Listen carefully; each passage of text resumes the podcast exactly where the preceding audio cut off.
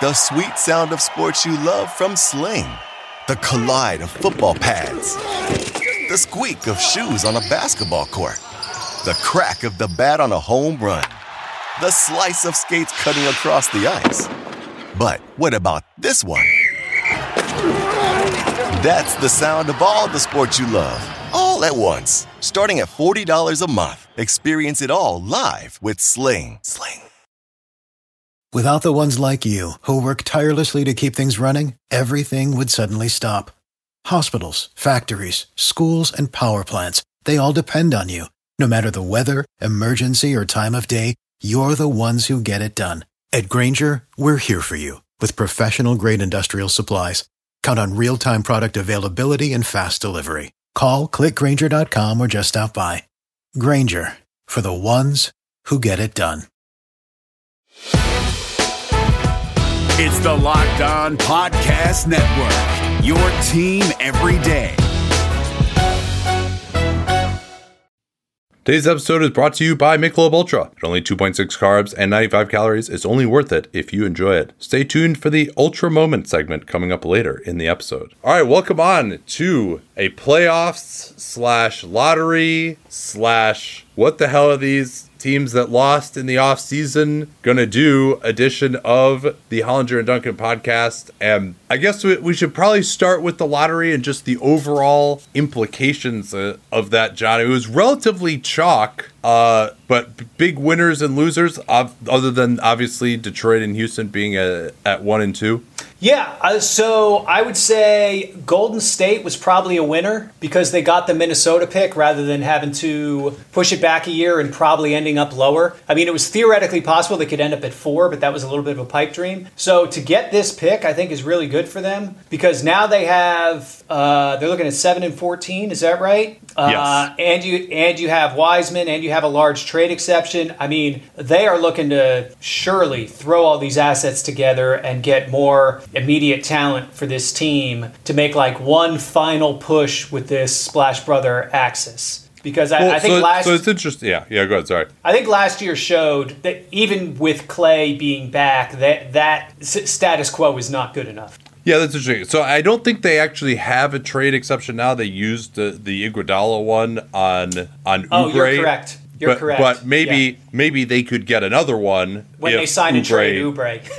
sign yeah. and trades elsewhere. Um, yeah it d- does not appear that uh, those sides are particularly interested in a reunion, although perhaps that could change if Oubre's market were uh, to dry up. Because I was, as I went through it earlier, I didn't really see the team that was uh, champing at the bit to offer him more than the mid-level exception. But you know, maybe, maybe that'll change. I don't know what uh, the opinion of him is. I think this year probably hurt his value to some degree. And but so what? What do these guys need? Um, because they are they're kind of making noises right now. I mean, it could just be a smokescreen of like, oh yeah, like we can't afford to trade for another veteran, and we're just gonna try and still keep these guys around and develop them with Wiseman and and seven and fourteen. You know, Joe Lacob had an interview with uh, your colleague Tim Kawakami that sort of implied that. Although again, you know, who knows how real that actually is? But you know, what do they need? What could they realistically get? Because I don't. It doesn't seem like they have the ammo to trade for a star necessarily, even if such a player were to become available, which it doesn't seem is the case right now. Yeah, I mean, I think you're so the the dream scenario I think is that Damian Lillard becomes available, and you you know, and then you package all this stuff that you have together, like li- literally literally everything that isn't nailed down. That wait, is, so Damon stuff together? Yeah, baby. Let it rip. Oh, that that uh, the, the, I I, I would be very surprised if that happened. Okay. Okay. but and, and we're, I, we're I getting also, we're getting we're getting deep into conjecture, obviously. Yeah. Yeah. Um, you, say, you well here you you called them getting the number four pick a pipe dream. That that, that had a nine percent chance of happening. is, if, if, that's a pipe dream, what is Dame Lillard and, and Steph Curry on the same team? Um, all right, well, all right. Well, let's so, let's let, let's let's walk let's walk this back a little. I, All right, well, you're yeah, you're so- looking you're looking for a star player to become unhappy, and it, it happens every offseason, right? That that some guy decides he doesn't want to be there anymore, and his name gets out there, and you know maybe Golden State can then be the team that packages assets and the Wiggins contract and brings back somebody who's you know a all star ish caliber forward. Yeah, I, I mean that that would be the ideal, but it, w- without that, you know, they, they don't have much in terms of matching salary. That's why I think the Oubre potential sign and trade to get the trade exception is big. Um, Now Lo- Looney Looney plus Wiseman gets you to like 18 that you can bring oh back, yeah, right? yeah, okay, that's that's not nothing. Um, And then these picks, if you sign them and then trade them a month later, you can get to a pretty good number. That's a good point too. Now, I just I don't I don't see them moving Wiseman for just like a starter on the wing. Now, I'm I might consider doing that if I were them. I'm just pretty low on uh, Wiseman's potential, particularly after the injury. I mean, that also is in theory selling low on him, but like is his is his trade value going to go up next year when because they're clearly going to bring in some kind of another center like I don't know if he's even going to start next year. He him playing next shocked. to Draymond I'd be looks yeah. shocked if he starts next year. Yeah. Yeah, I mean, the, you can't rely on him to start next year. Like, he may not even be ready for the start of camp. Uh, Yeah. And he killed them this year, and he can't play with Draymond. So uh, maybe that could change, but he's he's got to get so much better defensively and so much better as a shooter. I think for for that to be the case. Uh, so you know they're gonna bring in the center. So now playing like some bench minutes, you know, 15 minutes a game with Jordan Poole on the second unit, that's gonna like increase his trade value for next year. You know, I like it still is. Quite, people are like, oh, you don't. I, they're saying the same thing about Ben Simmons right now too, right? Of oh well, you, you don't want to you don't want to sell low, right? And okay, that's the same thing that uh, Bryan Colangelo was saying about Jahlil Okafor and Nerlens Noel too. And hey, big surprise! Like if there's a reason that his trade value is down, that reason could continue to be the case, and then it's going to get even lower. You, yeah, you, you left out Andrea Bargnani. Yeah. Um, the uh, I, I think that's I think that's absolutely true. Yeah. The you know Wiseman, I I think they reached for him on draft day because he was a center, and they were thinking we need a center, but they they didn't need this center, and so I think they outsmarted themselves a little, and now you just have to play this hand for what it is. So you know, are you? Th- th- th- this is this is what they're dealing with right now. They they're probably they're probably not going to get a hundred cents on the dollar for for Wiseman now, especially if you think he's still going to be good. But you need to maximize this season, you know, where, where you're, you're at the tail end of the prime of Steph, Clay, Draymond, and then, you know, you're getting into a very unknown area after that, and you're probably going to be bad regardless of how these picks pan out. The Wiseman plus seven, plus 14, plus, oh, let's not forget Smiley too. And so that that's just what the situation you're in. Every team faces it, right? It's kind of the the natural up and down cycle. So you got you got to max out what you have right now, and that that's going to involve putting these uh, picks and players in play. I think the the thing that gets interesting is can you do a deal like this to trade for somebody who's like already good and in his third season? Yeah, that's that. That would certainly be a, a, a hope, uh, particularly because of their tax. I think you make a Yeah, really good the point there, though. Yeah, And uh, how much how much can they spend for this team? I mean, you'd think they could spend as much as they spent last year. Um, you know, so that would, like the the Oubre salary spot is expiring. You would think that they would at least be able to replace that. Um, but I think you, to go back to something you said earlier that I think was a really good point is they whiffed on James Wiseman. Like to me, okay, James Wiseman, he might be a solid player. Might be a decent starting center down the line. I mean, Joe Lacob did say in that interview he thinks he's going to be a future All Star. I, I mean, I just as bad as the circumstances were for him, and as good as he could look at times athletically, I think just watching him, his feel was so bad that I just felt like there's no way that this guy can be a future, you know, one or number one or number two. Like maybe it happens, but I think the odds of that are low enough because that was the idea, right? Okay, we got the number two pick. At least, you know, yeah, if the whole Steph and Clay and Draymond, when they're gone, like this guy will be around. This guy will be like our future superstar that's going to propel the next era of Warriors basketball. I think that ship has sailed on James Wiseman. Uh, you know, so I don't it- I don't I don't think that ship ever floated. Right, but I, I mean, even if you, even if you were a big believer in him, I think you've Yeah. seen enough to just be like, man, this guy just looks so lost on the offensive end too, right? I mean, he's sort of like he's like hitting buttons on the controller, but he just has like no feel for where the defense is, or like you know, he's and so yeah, could he turn into a useful player? Like I would say that the odds of him being as good as DeAndre Ayton is right now are you know lower than fifty percent, right? And even DeAndre Ayton, you know, he's a solid complementary player, but if he's your best guy, you know, you're not doing much, right? Like I don't Yeah. uh, to, for James Wiseman to be that foundational piece, you're seeing him as like this is the guy that we're going to throw the ball to Jokic and Embiid style, and he's going to go out and kill you, right? So if he's not that, and he's not a future defensive player of the year, which I don't think he's either of those, pretty obviously at this point, Yeah. then And- move him. Yeah. Like, like you got to Yeah. maximize this year. Like you're not having James Wiseman and the seven and the fourteen pick this year as your foundation three years from now. Who the hell cares? You know, like you're gonna be bad. You're gonna. It's gonna be all about the draft picks that you're gonna get when you're bad three years from now. You're just gonna have to deal with that. Like they had a chance maybe to sort of get someone in LaMelo who could have contr both contributed now and helped them in the future. They didn't get that, and so I think you just move the assets that you have and try to get two more years here with Steph where you're really in championship contention because the alternative is not really that sexy. I agree. Um,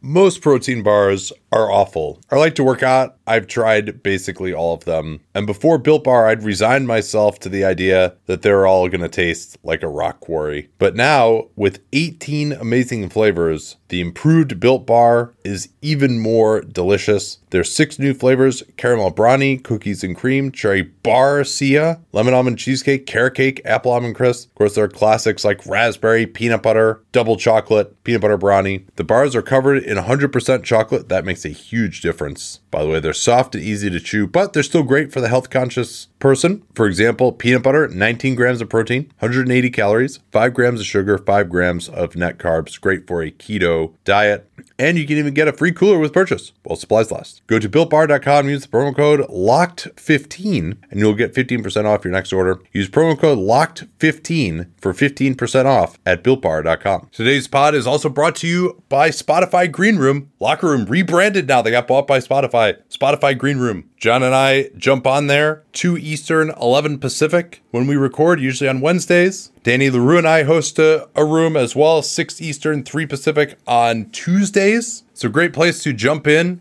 talk sports, banter back and forth, tell me why my tweets are terrible, whatever you want to do. Feel free to jump in on Spotify Green Room, both with me and John, and also with Danny and me. We'll see you there. All right, that's probably enough Warriors uh, on this, though. yep. Um, you know, another thing that occurred to me is OKC. They this is about the worst possible outcome for them. Their pick goes down. They don't get that Houston pick that they had a 48% chance of. Uh, for them to be sitting at with just the sixth pick, the swap rights with Houston. Like it's not like that rolls over to next year. They have plenty of other picks, but at six, unless they want to use, I mean, maybe they try to use some of these many future picks to move up from six. They might consider that if there's someone that they just Yeah. love there, if they want to kind of accelerate things. But assuming that they don't do that, I think this means that they're it's going to be Tank City again there next year. Without a doubt, yeah. It's uh, you're right. It's disappointing. You had a best case scenario of ending up at one and five, and instead you're six and eighteen. So that's that's pretty disappointing. Uh, I do think as they look at their scenario, big picture, that they should be always looking to move up in every draft, basically for the next six or seven drafts, just because Yeah. they have so many picks. They'll never be able to use them all. They'll never be able to keep all the players on the roster, even from the picks they use. So, you know, you got to try to move up from six with 16 and 18. You got to try to, if you can't do that, you got to try to move up from 16 and 18 and get yourself to 11 or 10 or whatever. Like, you got to keep doing that at every level of the draft, I think, for, for all these drafts that they're in. I wouldn't be crazy about doing it with future picks, though, because I think those future picks are always chips that they can use when, like, if there's some star that becomes available, when they're ready to push the button uh, to, to do that type of thing in this rebuild, they have more assets than anybody else by far, right? Like, they can do the Paul George trade twice over. So I think you always keep that option open, but you're trading present picks to move up. I, th- I think you're doing that in every single draft if you're OKC. Yeah, it's uh, you know it depends what the value of that is because obviously any team that, that they're trying to move up with is going to make them pay through the nose, right? Knowing that they Yeah. have all this stuff. Ah, what's another 2026 pick? Just throw it in. Come on. Yeah. If you really like this guy, we're going to make you pay, right? So uh, they could run into that. I'm a little bit less worried about the idea of like, oh, they're going to have three first round picks, like they're going to run out of roster slots. That's fine because only one of those three or two of those three are going to work out every year anyway. So, you know, if guys just don't work out, then all right, that's just the cost of doing business. That's that's how it works. That's kind of the whole the whole trust the process thing. But I think just in terms of getting their own pick, like they they will want to again try to assure themselves getting a premium, you know, one, one of those premium picks. Like they, they needed to get, if they had had Shai and then another guy that they viewed as a future superstar after this draft, then maybe they could start kind of throttling it forward from a competitive standpoint. But I don't see that happening. I think they want to still have, because their own pick is the one that they control as far as like, you know, really being able to potentially get a superstar in the draft with their own pick. Exactly. And the one thing I will say for OKC, I don't see this as the draft where, you know, this this is not the the LeBron Carmelo draft, right? like the, the top of the board this year is pretty flat in, in, in terms of the drop off from picks when you do one, two, three, four, five, six, I think. Um, I, I think there's a little bit of a cliff when you get to about nine, but short of that, I, I think being being somewhere in the single digits is basically fine. Yeah. Um, any other kind of implications that really stood out to you uh, about this lottery? Toronto, know- should we talk about them? Toronto, yeah, very interesting. I mean, bravo to them for pulling the plug on their uh, what was likely to be an ill-fated uh, playoff run anyway. And now they're in a they're in a pretty good situation here where they can add the fourth pick to. Uh, Nucleus of Van Vliet, Anunoby, Siakam, uh, you know, maybe Boucher, maybe Trent on top of that. They are going to have cap room. Uh, the fourth pick is going to cut into that a little bit, but still. Uh, so I think they're in a good spot to say, okay, we can we can turn the page now. We can we can let Kyle Lowry go or do a sign and trade with him with a clear conscience and know we're we're moving forward into the next area, eh, next era, excuse me, and we have at least one high lottery pick out of it. And even if we're decent this year, it's not going to screw us from from ever moving forward because because we at least have one guy, right? Yeah, I mean, who, so who is the guy they're probably going to get it for? That's interesting. I mean, it depends how the top half of the draft goes, but it it looks like I mean Jalen Suggs seems to be the most likely guy. If you if you think Cade, Green, and Mobley are one, two, three in some order, then Suggs is the consensus number four. Uh, I'm I'm a little lower on him, but I, I'd say he's he's a likely guy there. I think Scotty Barnes is going to be a really interesting guy for them. Six nine uh, combo forward handles the ball. It's like a like a point guard version of OG Anunoby almost. Um, and uh, but like who can who can guard fours and occasionally fives at the other end. Like he's he's really interesting as far as his defensive talent and uh, ability to kind of be a slasher and creator on the ball. Uh, so we'll we'll see how they go. I should mention Jonathan Kuminga too, although I'm a little lower on him. I mean, he's been in the top five on people's boards most of the year. So there's a few different directions they can go. It's going to be interesting to see how they choose to do this. I don't see them trading to move up because I don't see what they would trade. Yeah, uh, because they- they've kind of got guys who who obviously like VanVleet and Anunoby. Those guys could like really help a team that's trying to win now, but there there isn't necessarily that team above them. I mean, they do have all their own picks, but um, yeah, because kind of, kind of what I'm thinking is like, what is this augur for the direction that they're going to go in uh, now? Because they are in this situation where they've got these kind of these guys who were you know, a 50 win team a couple of years ago, but Lowry is probably gone. Uh, so would they?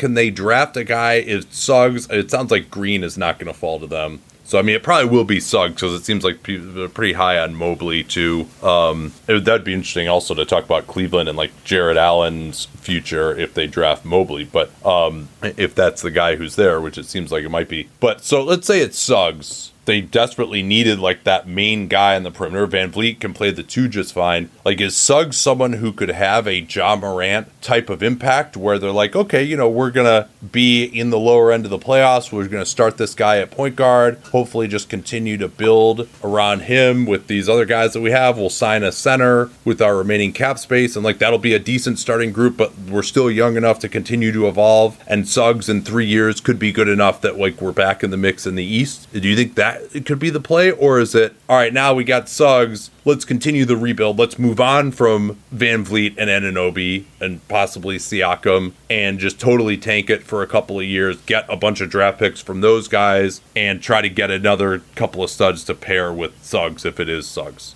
I think it's more the former. I do. The one thing I wonder about, I do wonder if they would listen on uh, Siakam for Ben Simmons. Huh. that, Right? Yeah, the two guys who had no business making second team All NBA uh, and, Right. and got ridiculous raises out, out of it that have Yeah. now made their contracts terrible, traded for one another. Yeah, yeah. Like how how do they have these contracts and not Jayson Tatum? Yeah, that's that's that's, That's pretty, rough. bad, right? yeah, yeah. It's uh the the voting was not great th- that year. Um, but yeah, yeah. That's I mean, so but you, you don't personally see Suggs as like that type of Ja Morant sort of prospect. It sounds like. No, I don't. I don't. I, th- I think I think Ja Morant would be a pretty clear number one in this draft. Yeah. But if you're if you're Masai Ujiri, are you going to like are you trying to rebuild? Are you trying to just kind of keep this group together again and just say, hey, last year was the year from hell and these guys are all pretty good together and we got a great coach. We- uh, I think- they got Gary Trent to bring back too. I think you try to. I think these guys are all in their twenties, so you try to keep it going, see what you have this year, and see if. I mean, it was a weird year, obviously, for Toronto last year with the, um, you know, having to play in Tampa and uh, the. I mean, just the last year was weird enough for everyone, but I think for the Raptors it was especially trying. So I, I think you. Ha- you run it back again. You add the number four pick. You kind of keep your powder dry. I think, like you re- you re-sign Trent. Maybe you make maybe you do something with that cap room, but maybe you hedge your bets a little bit. Um, Yeah. They, they got to get it. They got to get a starting center in there. But Yeah, they've got Boucher exactly. as a backup, but they need someone with a little more beef who can Yeah. be a little, little better than Aron Baynes last year. yeah, exactly, exactly. Uh, so. I, I think that's the direction you're going with this if you're Toronto. And then I, the only thing I wonder about when they look at that the number for Siakam where they owe him 106 million for the next 3 years, if they look at that and go, "Yeah, we might have got in a little over our heads there. Maybe we, you know, maybe we need to move on from that or at least listen on that." But I, th- I think it argues for them to be a little conservative and at least till mid-season see what they have with these guys playing in Toronto with a number 4 pick and a real center and see what that looks like before you reach for the dynamite. Yeah, I guess you know your probably high end outcome on that is like a six seed, maybe.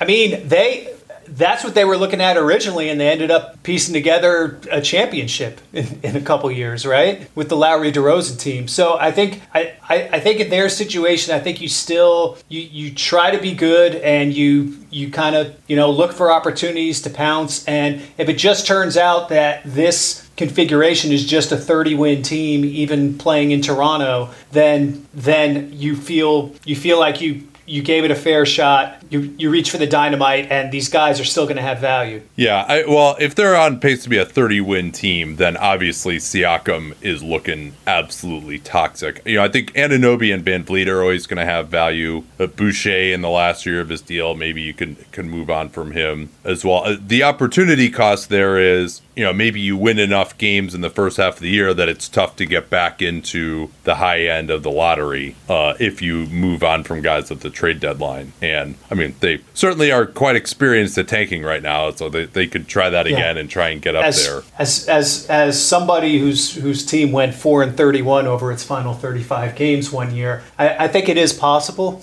Well, here's actually an interesting thought too. with the right with the right commitment.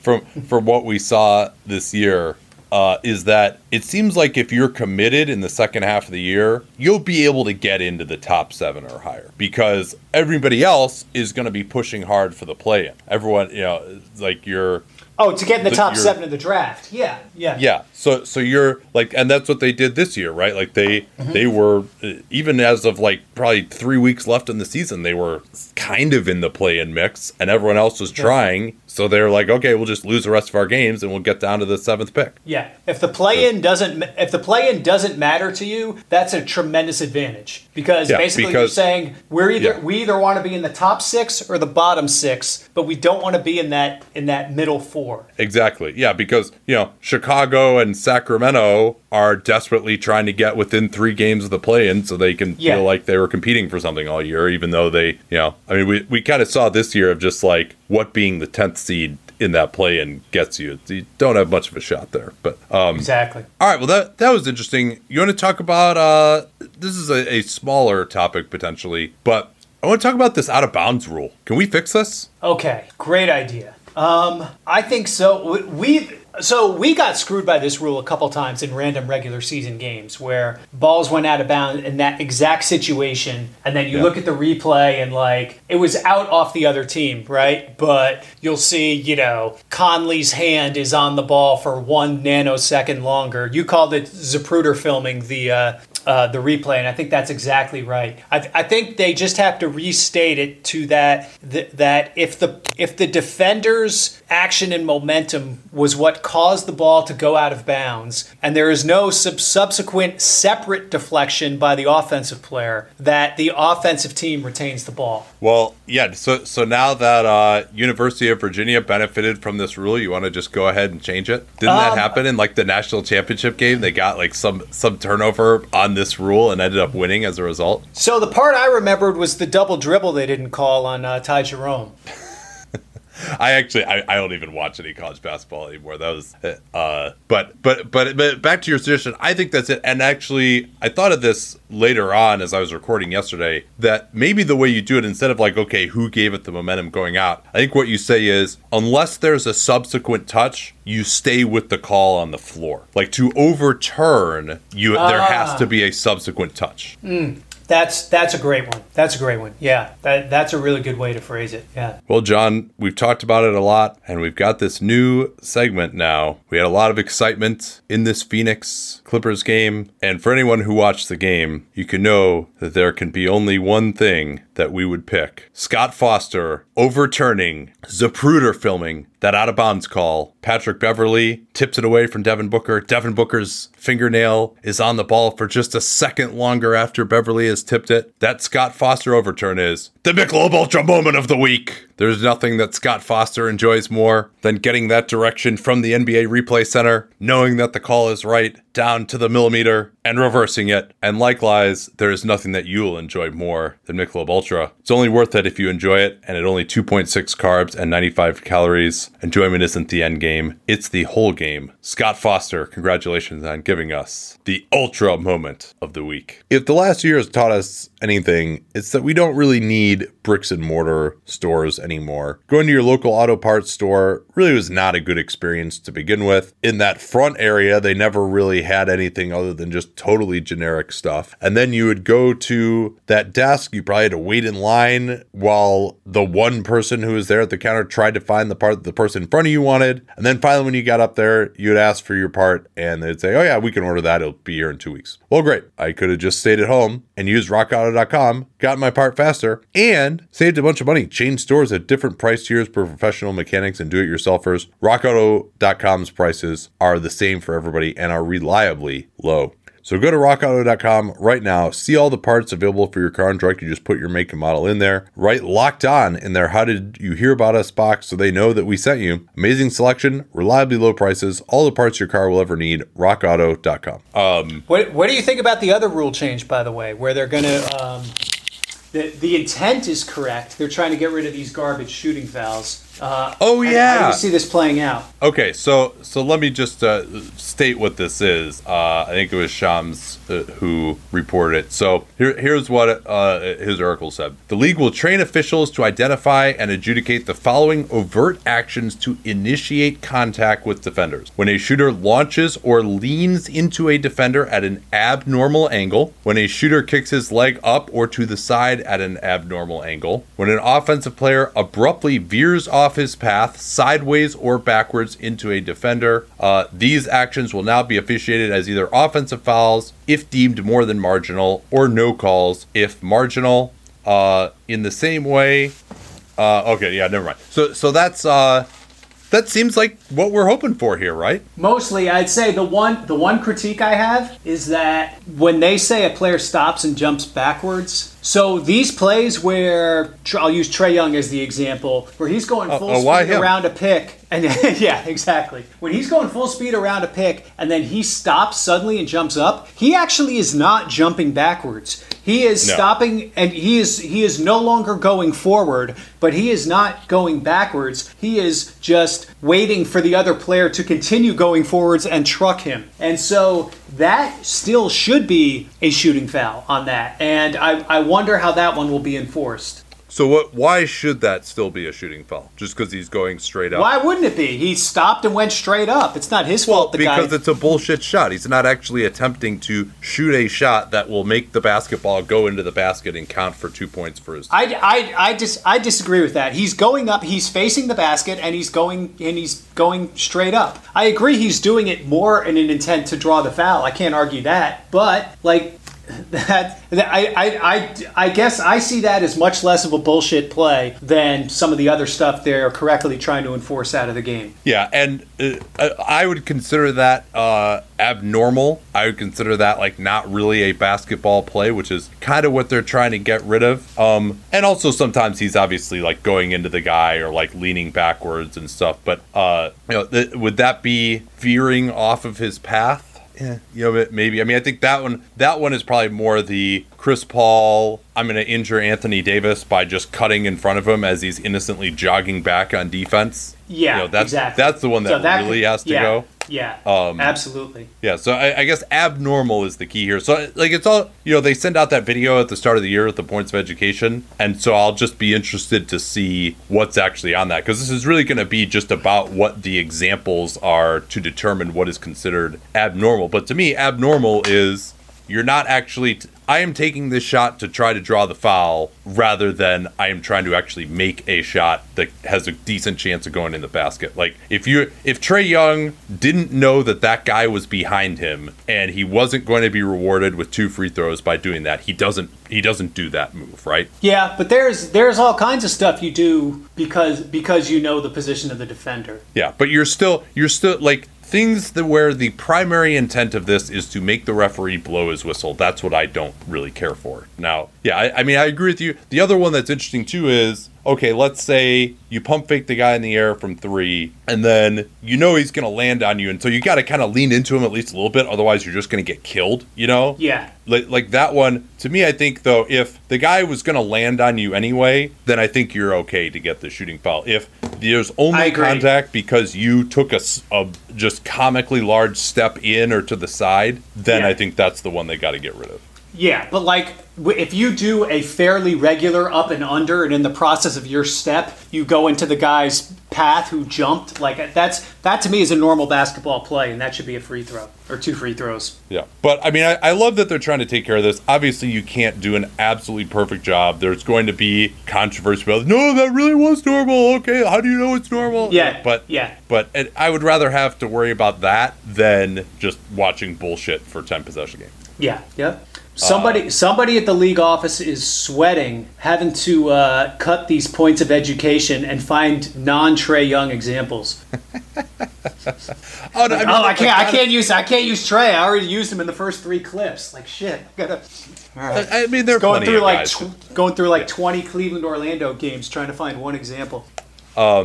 Yeah, like Don- Donovan Mitchell uh, will do that. You know, coming off the screen sometimes. I mean, that's that's the one that's the hardest to referee right now is getting over a screen and whether it's an illegal screen and whether the guy hit the ball handler trying to get space to go over the screen. Like people always say, it's block charge that's the hardest. I, I think that one it's pretty easy at this point, even if they're too lenient. I think in the Yeah. direction of, of calling It's it a charge. guy, when the guy gets is trying to get his arm around the screen and then he hits the dribbler and the dribbler goes up and tries to get three shots out of it. The the Lillard play basically. Yeah, I mean, there's yeah, Harden. There, there's a lot of guys who have uh, Lou Williams. Lou Williams might have been the ultimate at that back back in the day. Any uh, playoffs thoughts? What what else we got? We got like 20 minutes left here, so should we? Uh, uh who's we your uh, who's your NBA champion? I, we haven't even talked since like us this crazy weekend. Yeah, yeah. So I, I would say I would say Bucks Nets delivered right. A- Amazing finish. I think Milwaukee will win the championship now. I think They are they're they are my pick. I could see the Suns like Suns Bucks will be a, a good series, a real series. agree with think that. these uh these conference finals are like like Phoenix and the Clippers last night. Like if you just look at the personnel that was on the floor, that was like two 48 win teams playing each other. it's like a, a nice four or five series in the first round. very competitive, very exciting. Enjoyed the Mm-hmm. game, but also like not the high level of basketball that you hope for in the conference final. a little bit a little bit of a come down from Milwaukee Brooklyn certainly right. Well, yeah, and even even that series, you've got you know Milwaukee was playing extremely poorly offensively, uh, and Brooklyn had one guy who could initiate any kind of offense, who just happened Yeah. to be the best player in the world. But But I, I did think it was a high level series in the terms of like there were so many guys who got played off the floor as that thing went on. Like Yeah. that was a little bit of a signal to me, like okay, this is pretty good. No, yeah, that that's a good point, right? Like, it, uh, although maybe maybe there's some players in that for the Clippers who should be played off the floor that Ty Lue just doesn't realize it yet. Well, I think Ty Lue is playing the long game a little bit in the sense. I mean, they they needed to win last night, uh, so I, I think maybe they overplayed that a little bit. But just these guys are so, like Paul George to me, especially, is running on fumes right now uh, because they played back to back seven game series and have had basically no. They haven't had two days off after a game since like Game Four of Dallas. And they've been playing their starters 40 plus minutes in a lot of these games especially at the at the end of those two series. They, they were really you know going loading up everyone 40 41 and these are like guys in their 30s so i think he had a lot of not very good options heading into this series uh, Well, Marcus Morris being hurt too kills them. yeah, yeah, that exactly. So to not have him as an innings eater either, now you're really in some tough situations. I thought he had a creative solution to say, okay, I'll play Beverley and Zubac at the same time, so Beverley can chase, you know, chase over the screen and be some kind of deterrent, and I'm not just letting a guy go one on one against Zubac. I, I just wonder. He see, he does seem reluctant though to really go all in on the five smalls against these guys. Well, to only play Batum 60 minutes, like Batum might have been their third best guy in the playoffs. Yeah. That was really weird to me to, to play him as low as they did. And, you know, I thought Zubac was solid. Um, but yeah, I mean, not having Morris, because like he's only going, when he goes small, he's going small with like Rondo and Kennard together. I mean, like the, the Yeah. point of going small is like you have some decent size at all the positions, or at least with Beverley, some toughness, and you can switch. But then, you know, they're getting killed by Dario Saric posting up in the paint because they've Yeah. got they're going small with like three guards, which that didn't make a lot of sense to me. But uh, yeah, I mean that I, I think the Suns are, are just a better better team. Obviously, when Paul comes Yeah. back, uh, Kawhi doesn't seem like that's that's going to happen. Woj reported that the, the other day. So we're going to shift into talking playoffs here. Our NBA playoffs coverage is brought to you by Michelob Ultra. It's only worth it if you enjoy it, and at 2.6 carbs and 95 calories, we can all enjoy the games a little bit more this season. I guess we could also, uh, but yeah, I think like Suns Bucks would be an awesome series. You have the Bucks winning pretty easily in that Hawks series. I actually haven't had a chance to read your preview yet.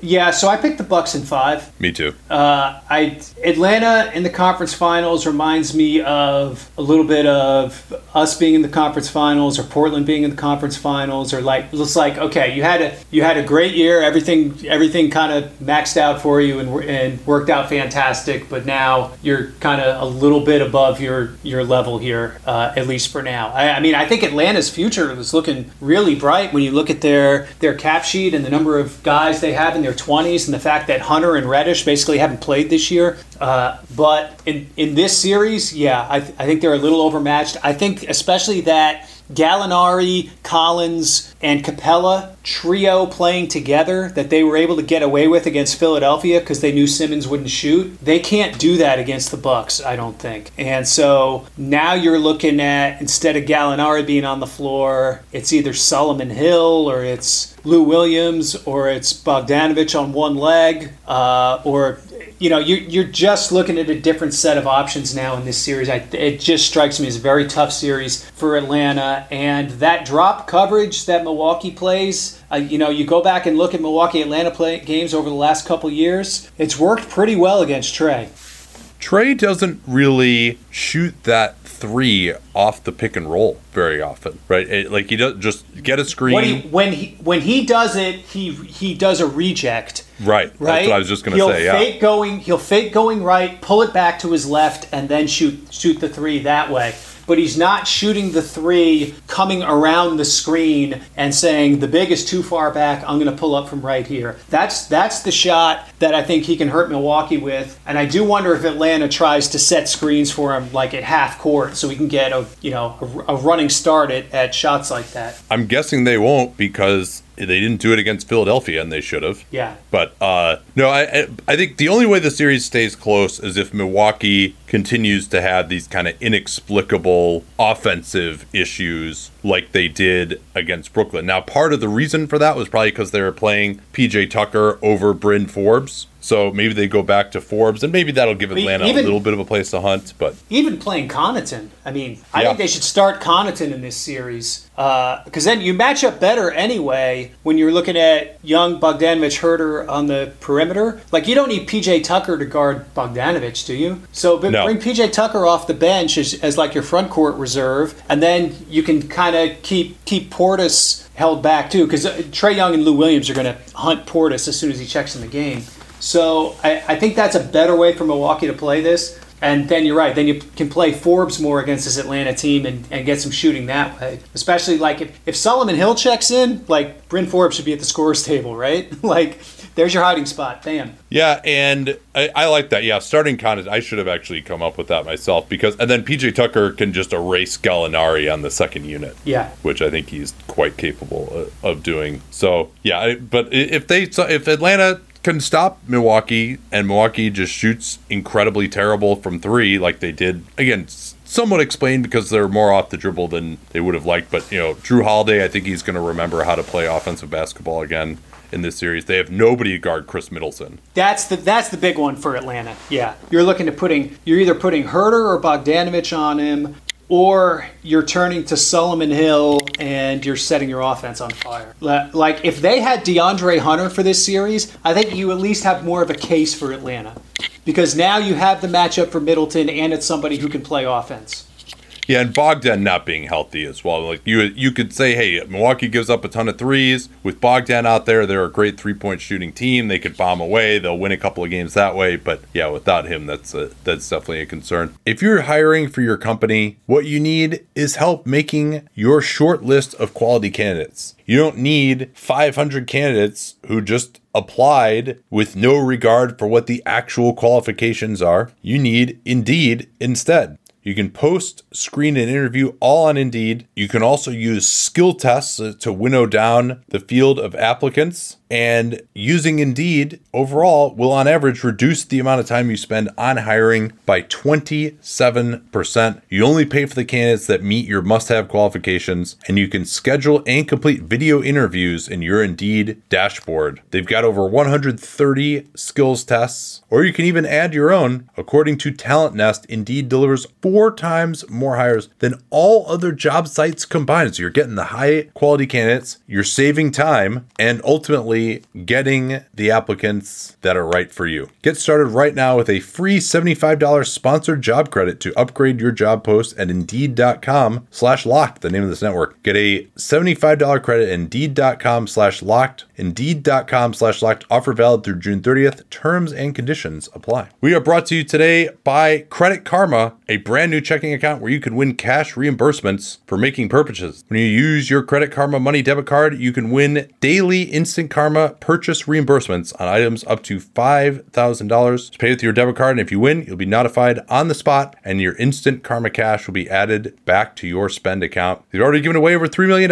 to over 50,000 members. Open your FDIC insured spend account for free, no minimum balance, no overdraft fees, and free withdrawals from a network over 50,000 ATMs. And when you make a purchase between June 8th and June 30th, you'll automatically be entered to win $1 million. Credit Karma Money. Progress starts here. Right now, visit creditkarma.com slash win money to open your free account and start winning instant karma. Go to creditkarma.com slash win money. That's creditkarma.com slash win money. Instant Karma is sponsored by Credit Karma. No purchase necessary. Exclusions and terms apply. See rules. Banking services provided by MVB Bank Inc. Member FDIC. Maximum balance and transfer limits apply. Um, 15 minutes left here. You want to talk a little bit about the off seasons for some of these vanquished teams? Yeah, yeah. Let's talk about uh, let's talk about Philadelphia because that's one everyone wants to talk about. I mean, Everyone does. the second Simmons turned down that shot, just the instant light bulb in my head was uh, like I had been thinking this anyway, but it just went from like 70% to 100% for me. Like there's no way they can bring this guy back anymore. Like like the the instant that play happened, like while the game is still going on, it's just like that, that that's it. Like that's that, that's that's uh, game over right there. Like there's just there's something there that I think isn't going to get fixed in Philadelphia. Yeah, and uh, you know Simmons makes the All Star team every year and second in Defensive Player in the Year. Even though I would I wouldn't have had him that high. I don't think really in this day and age any perimeter player should be that high for regular season Defensive Player of the Year. And he's also not really a great help defender. So uh, you, so like the idea you want to play Ben Simmons at center, but you he can't really be that defensively. You know if if, if we were talking about Draymond Green defensively and then what he is offensively, I think you could you could kind of live with that, and also his trade value would be higher. But it just you know, are we talking about like a six ten uh, Marcus Smart who can't shoot now? Is that sort? Of, that's like what Ben Simmons is in, Yeah, in the I regular think- season, maybe not, but I think the thing with Simmons is that you can leverage him a lot more if you don't have Embiid. Like if you Yeah. if you have four shooters and you can use him as a screener or as like a fake five basically and do Yeah. some stuff with him that way. Uh, you know where the, the middle of the floor is more open. I, I think that opens some possibilities with him that you that you don't have right now. The way that team is constructed. I mean, to me, the essential the essential issue is that Simmons and Embiid are not truly complementary pieces. And so, if you're Philadelphia, which one do you maximize? Well, duh, you maximize Embiid, right? I mean, he's when healthy, he is arguably the best player in the league. So that's the one you maximize. Uh, and to me, that means you have to turn around and try to get value for Simmons. And it's hard because you're looking for value that helps you win now. But I, I think deals will be out there for him. He's signed for a few more years. You may not love the money, but he is signed. He's pretty young still. And I think other teams are intrigued by him and the fact that he could be better in a different situation. yeah, if the money weren't just so high, you would feel a little bit better about it, I think. But yeah, so I guess the question that's going to come to mind for me is how much are they going to be willing to swallow their pride to bring him back? Because I, I agree with you. I think honestly, I would try to move him for like anything that's even remotely reasonable, just the pieces that will fit better. Because you, you have to give Joel Embiid a chance to work with real NBA spacing around him and with a real perimeter player who can run this play. It's called a pick and roll. You ever heard of that? um, is like good good at that play. Um, and also also someone who can like you know enter the ball to him as well, right? Like someone who's a good passer who can get the ball into the post to him when you know they're like slightly fronting him or whatever. Like they don't even have that Yeah. guy, right? Because Simmons he's a good passer, but if he tries to enter the ball, he'll just be in the, his man will just be in Embiid's lap and he can't do it. Um, Yeah. but the question is, okay, you know the CJ for Ben Simmons thing that's that's been pointed out there. You know, would Portland do something like that? I mean, that's that seems like one of the higher end things that they could get for him at this point. Now, again, I've always been lower on Simmons. I don't know how much everyone is coming back to where I am on this right now, but like the type of team that would want Ben Simmons like doesn't really seem out there, right? Yes, he's under contract for a while, but I thought Houston's situation was perfect, right? Like Ben Simmons, if you're truly rebuilding, like what do you want with Ben Simmons, right? If you're really in that rebuilding mode. So you're kind of looking for a team that's in that like trying to get into the playoffs or maybe kind of in the lower end of the playoffs, and there's not that many of those teams. One worth thinking about is Simmons to the Knicks, uh, and you're trading him into room. Basically, you need to do a three-way trade. Uh, and get a get a player back that way. Um, Simmons I- I and Randle is an atrocious fit, though. yes, Who and, and you still don't not- have any rim protection, right? So you need a center also to play. With, Tom Tom Thibodeau is going to play a center. Yeah. So the the the reason I thought of that is partly because I think the Knicks, especially Thibodeau's uh, outlook on this sort of roster, is medieval enough that they that they might pursue this. Um, maybe, maybe I'm not giving them enough credit. Uh, the the other one I think that is worth considering is Chicago for Zach LaVine and Al-Farouq Aminu where LaVine is in the last year of his contract. There's some questions about whether he'd want to come back. If you're Chicago, do you really want to do a renegotiate and extend just to make him happy? You have Vooch there, who like Vooch can be at the three point line or at the elbow, wheeling and dealing, and he doesn't constrict Simmons' space as much to do his thing. Uh, so I I think that one's at least interesting. Why do you want to do that as Chicago though? Just because you don't believe in LaVine at all? That's the idea. If you don't believe LaVine is going to be back there next year, that, that's the reason you do it. Huh. And you're still operating as an over the cap team at that point. I just I don't see where Ben Simmons and Nikola Vucevic is getting you. They'll have like zero offense on the perimeter. Like you you you got to have somebody who can be a perimeter attacking star, right? Like I mean, then you're On, on a got this- positive note, Vooch is used to this. even even then though, like you know, John Isaac would stand outside the three point arc at least, but uh.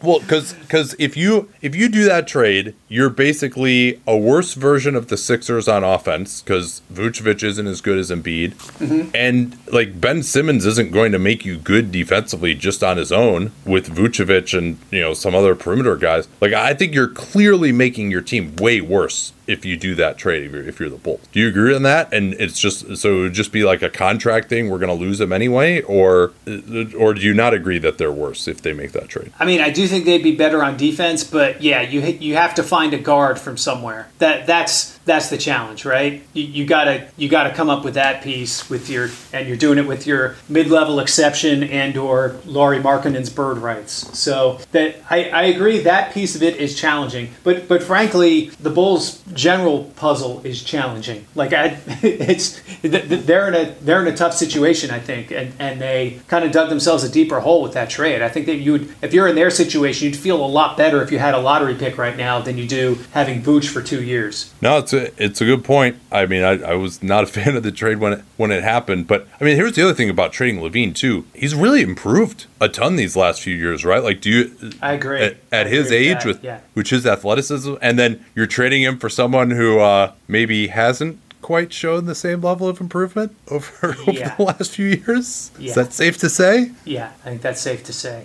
Well, okay, so LaVine. I mean, what about the Portland angle? What about uh, CJ? CJ for Simmons. CJ also not a great contract, but also just not a a, great obviously contract. a better A, fit. a better fit. Like you're, you know, you're still pretty like your backcourt. If you're CJ and Curry, I mean, there that's a lot of offense there, I guess. But you're defensively, you're really not great. Um, man, I don't. I still think you can do a little better than CJ there, but Yeah, it's, I- it's tough. I- the problem, the problem when you get into high level players is that there just aren't that many of them, and so you end up with some imperfect things, right? I'm sure what Philadelphia is thinking is, please Bradley Beal demand a trade, please Bradley Beal demand a trade, right? Um, and and then you could do that with Washington. Yeah, but but I don't know that they would have the best package at that point, right? Like I think Yeah. obviously Beal would be an unbelievable fit there, but I I don't think that Washington because if Beal they move on from Beal, I mean maybe the thought is like, uh, well with Ben Simmons and Russell Westbrook we can uh, all jump on board again to chase the tenth seed next year. Is that the thought there? That's, I mean, that's the thought every year. Why wouldn't that be the thought? Oh man. Uh, well, at least you know th- they have someone to take all the shots that Ben Simmons wouldn't want to take. But Yeah. but I no, mean, yeah. Me though, the- yeah. What do you think about? I, I don't like this one either. Ben Simmons for D'Angelo Russell. Yeah, I mean, I'm not a huge believer in D'Angelo Russell as your primary perimeter guy in the playoffs. Really hurts your defense as well when you're playing like a, a drop coverage. I guess you're kind of relying on Thybulle then as your perimeter stopper. That's not going to help your offense too much either. I mean, the the fit in Minnesota wouldn't be bad though. That's one of the better ones. I mean, you're still you, you know you're you're consigning Karl Anthony Towns to the same fate as Joel Embiid, where it's like he's going to have no space to work in the post. But Karl is also a great shooter, but he'll just Yeah. have to do more of that, which is he kind of wants to do anyway. We'll see. But oh gosh, yeah, I just to but the the crux of the question here to me is are let's say you know CJ McCollum level of guy isn't available. Are you willing to go down to that next group? Say you sign. Let's say they can sign and trade for Kyle Lowry and with one of their first round picks. And are you willing to just move off of him for like a couple of starters who just fit a little bit better? Who are not really like elite players. Derrick White and Devin Vassell, like something like that. Oh, dude, Like, I would do that in a second as Philly. I, I know as president of the Derrick White fan club, you would be all over Well, that. but it's just like um, these are guys who just fit. Like they Yeah. they actually. But yeah, I mean something like that. You know, just for some of those Spurs guys or Keldon Johnson or you know that that would be. And you would also because part of your problem is that your perimeter defense is going to get a lot worse. The other thing too is like it might be nice to not have Tobias Harris on the team anymore either because he sort of doesn't. If you so this is like my fantasy was Simmons for CJ and then they sign and trade for Lowry and then you've got Lowry, CJ, Tobias Harris, and Embiid. And maybe because you got to kind of go Utah Jazz style ensemble cast around Embiid. Like getting another superstar, you're just probably not going to do that at this point. Simmons' trade value to how, me is not high how, are, for that. how are you signing trading for Lowry? Uh, George Hill would be the biggest part of it, uh, and I think they could just get under the hard cap. Like it, it would that, be close. Yeah, that that hard cap is going to be an issue. You Yeah. move move up. You put your draft pick in there. You probably would have to. I mean, maybe you would have to put Seth Curry in that deal just to save money. Obviously, you would love to keep him, but he's kind of superfluous if you've got CJ and you've got Kyle Lowry as well. And he, You know, it maybe- also cost. It also is going to end up costing you Danny Green.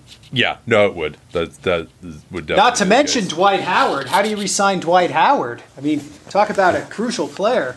Well, he might actually look a lot better on the second unit with like he can play some pick and roll. Uh, yeah, so I, I don't know. I, like that. That's my fantasy, though. I think that could be like a decent team, but I think that's the best you can do around Embiid is just get some ball handling and shooting. But Harris is like not a great fit to me with Embiid either, right? Like you would rather have someone who's just kind of more focused on shooting, and and you you need if you're moving on from Simmons now, you need someone who can defend on the wing. Thybulle might be a little too limited there as a shooter. I don't know. They're they're in trouble. I think they're they're in difficulty here. Yeah, to be sure. Yeah, I do. I do think trading Simmons at least lets you maximize whatever Thybulle can be. Because right now, like you play Thybulle and Simmons together, and you know, may as well just punt the ball into the stands rather than try to run an offense. No, But, that was the case in the Hawks series. yeah, yeah. Yeah, it's tough. Uh, but I, I mean, I just wonder of whether, like, yes, you and I both agree they have to trade him. But I mean, what is really the level where you're like, okay, we're going to hold on to him? This is too bad of an offer. So some have said, well, hey, at next trade deadline, he'll have like had a nice regular season and gotten out in transition, and they'll have a nice record next year, and so you'll get more for him at the trade deadline. I don't think that's the case. I think you get more for him in the offseason. It's just more teams are trying to trade. You have more teams that can delude themselves into thinking that they can be good next year. Uh, Yeah. Teams have teams have cap space to absorb them. You got extra roster spots. Like it's just easy. Like guys just get more value getting traded in the offseason. To me, it seems like. I think that's generally the case, and then I think you also you eliminate some of the downside risk of like, does he come into next season and he's still terrified to shoot a free throw, and then things really start going sideways, and now, you're really eroding his trade value to the point where people look at that number and are like, hell no, and then you're st- then he's Kevin Love, right? So Right. so you got it you got to take that scenario off the table if you're Philly too. Yeah, I view the magnitude of his downside next year to be far greater than the magnitude of his upside.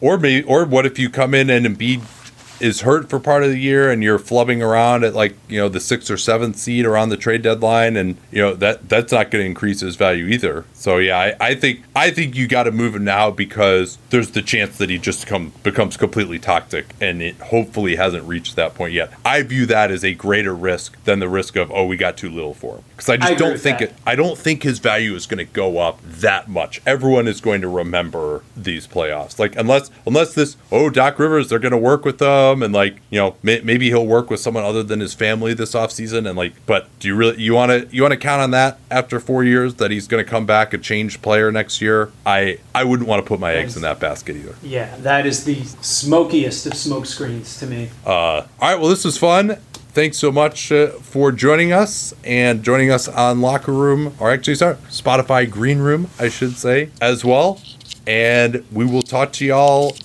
next week till then Reese's peanut butter cups are the greatest, but let me play devil's advocate here. Let's see. So, no, that's a good thing. Uh, that's definitely not a problem. Uh, Reese's, you did it. You stumped this charming devil.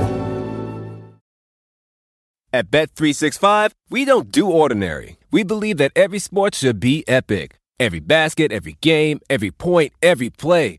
From the moments that are legendary to the ones that fly under the radar. Whether it's a three pointer at the buzzer to tie the game or a player that goes two for two at the foul line. Whatever the sport, whatever the moment. It's never ordinary at Bet365. 21 plus only. Must be present in Virginia. If you or someone you know has a gambling problem and wants help, call 1 800 Gambler. Terms and conditions apply.